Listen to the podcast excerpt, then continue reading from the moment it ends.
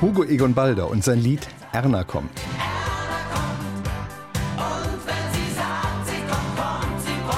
Eines Tages rief mich Jack White an, mit dem ich damals schon ein bisschen zusammengearbeitet habe, und sagte, ich schicke dir mal ein Lied, das musst du hören. Das ist eine tolle Nummer, die kommt aus der DDR, die sollten wir bei uns auch veröffentlichen. Und ich so, gut, dann schick mal.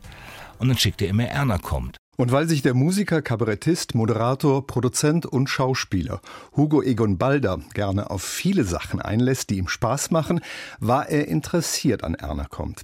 Aber er war nicht der Erste, der das Lied gesungen hat. Dann habe ich Jack angerufen und gesagt, Jack, das kenne ich doch. Ich war ja wieder äh, teilweise in Berlin und konnte ja in Westberlin DDR-Fernsehen empfangen. Da gab es eine Sendung, die hieß Bong. Es war eine sehr lustige Sendung, die wurde moderiert von Wolfgang Lippert. Und da habe ich Erna kommt gehört, das sang er nämlich.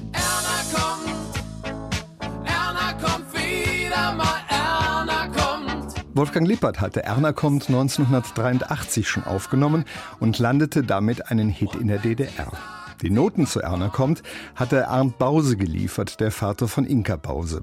Er war in der DDR ein erfolgreicher Hitlieferant und hatte auch bei Erna kommt wieder einmal einen Volltreffer gelandet. Im Westen hat Hugo Egon Balder dann mit seiner Version nachgelegt und das war 1984. Dann sind wir ins Studio gegangen und haben das Ding dann aufgenommen.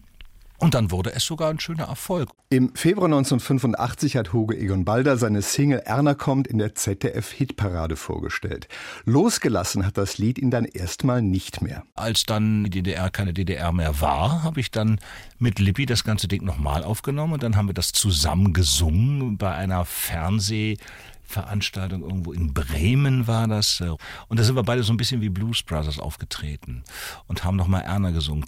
Und ja, und dann habe ich, hatte ich noch mehrere Anfragen, ob ich das dann auch noch mal mache mit Libby. Habe ich dann auch noch, glaube ich, zweimal. Aber jetzt nicht mehr. Jetzt kann ich auch nicht mehr so rumhopsen. Aber ist immer noch ein schönes Lied. Plattenaufnahmen hat Hugo Egon Balder immer wieder gemacht. Auszeichnungen wie den Deutschen Fernsehpreis, den Bambi oder die Goldene Kamera hat er aber nicht als Sänger bekommen, sondern als Produzent von erfolgreichen Fernsehreihen wie Samstagnacht oder Genial daneben.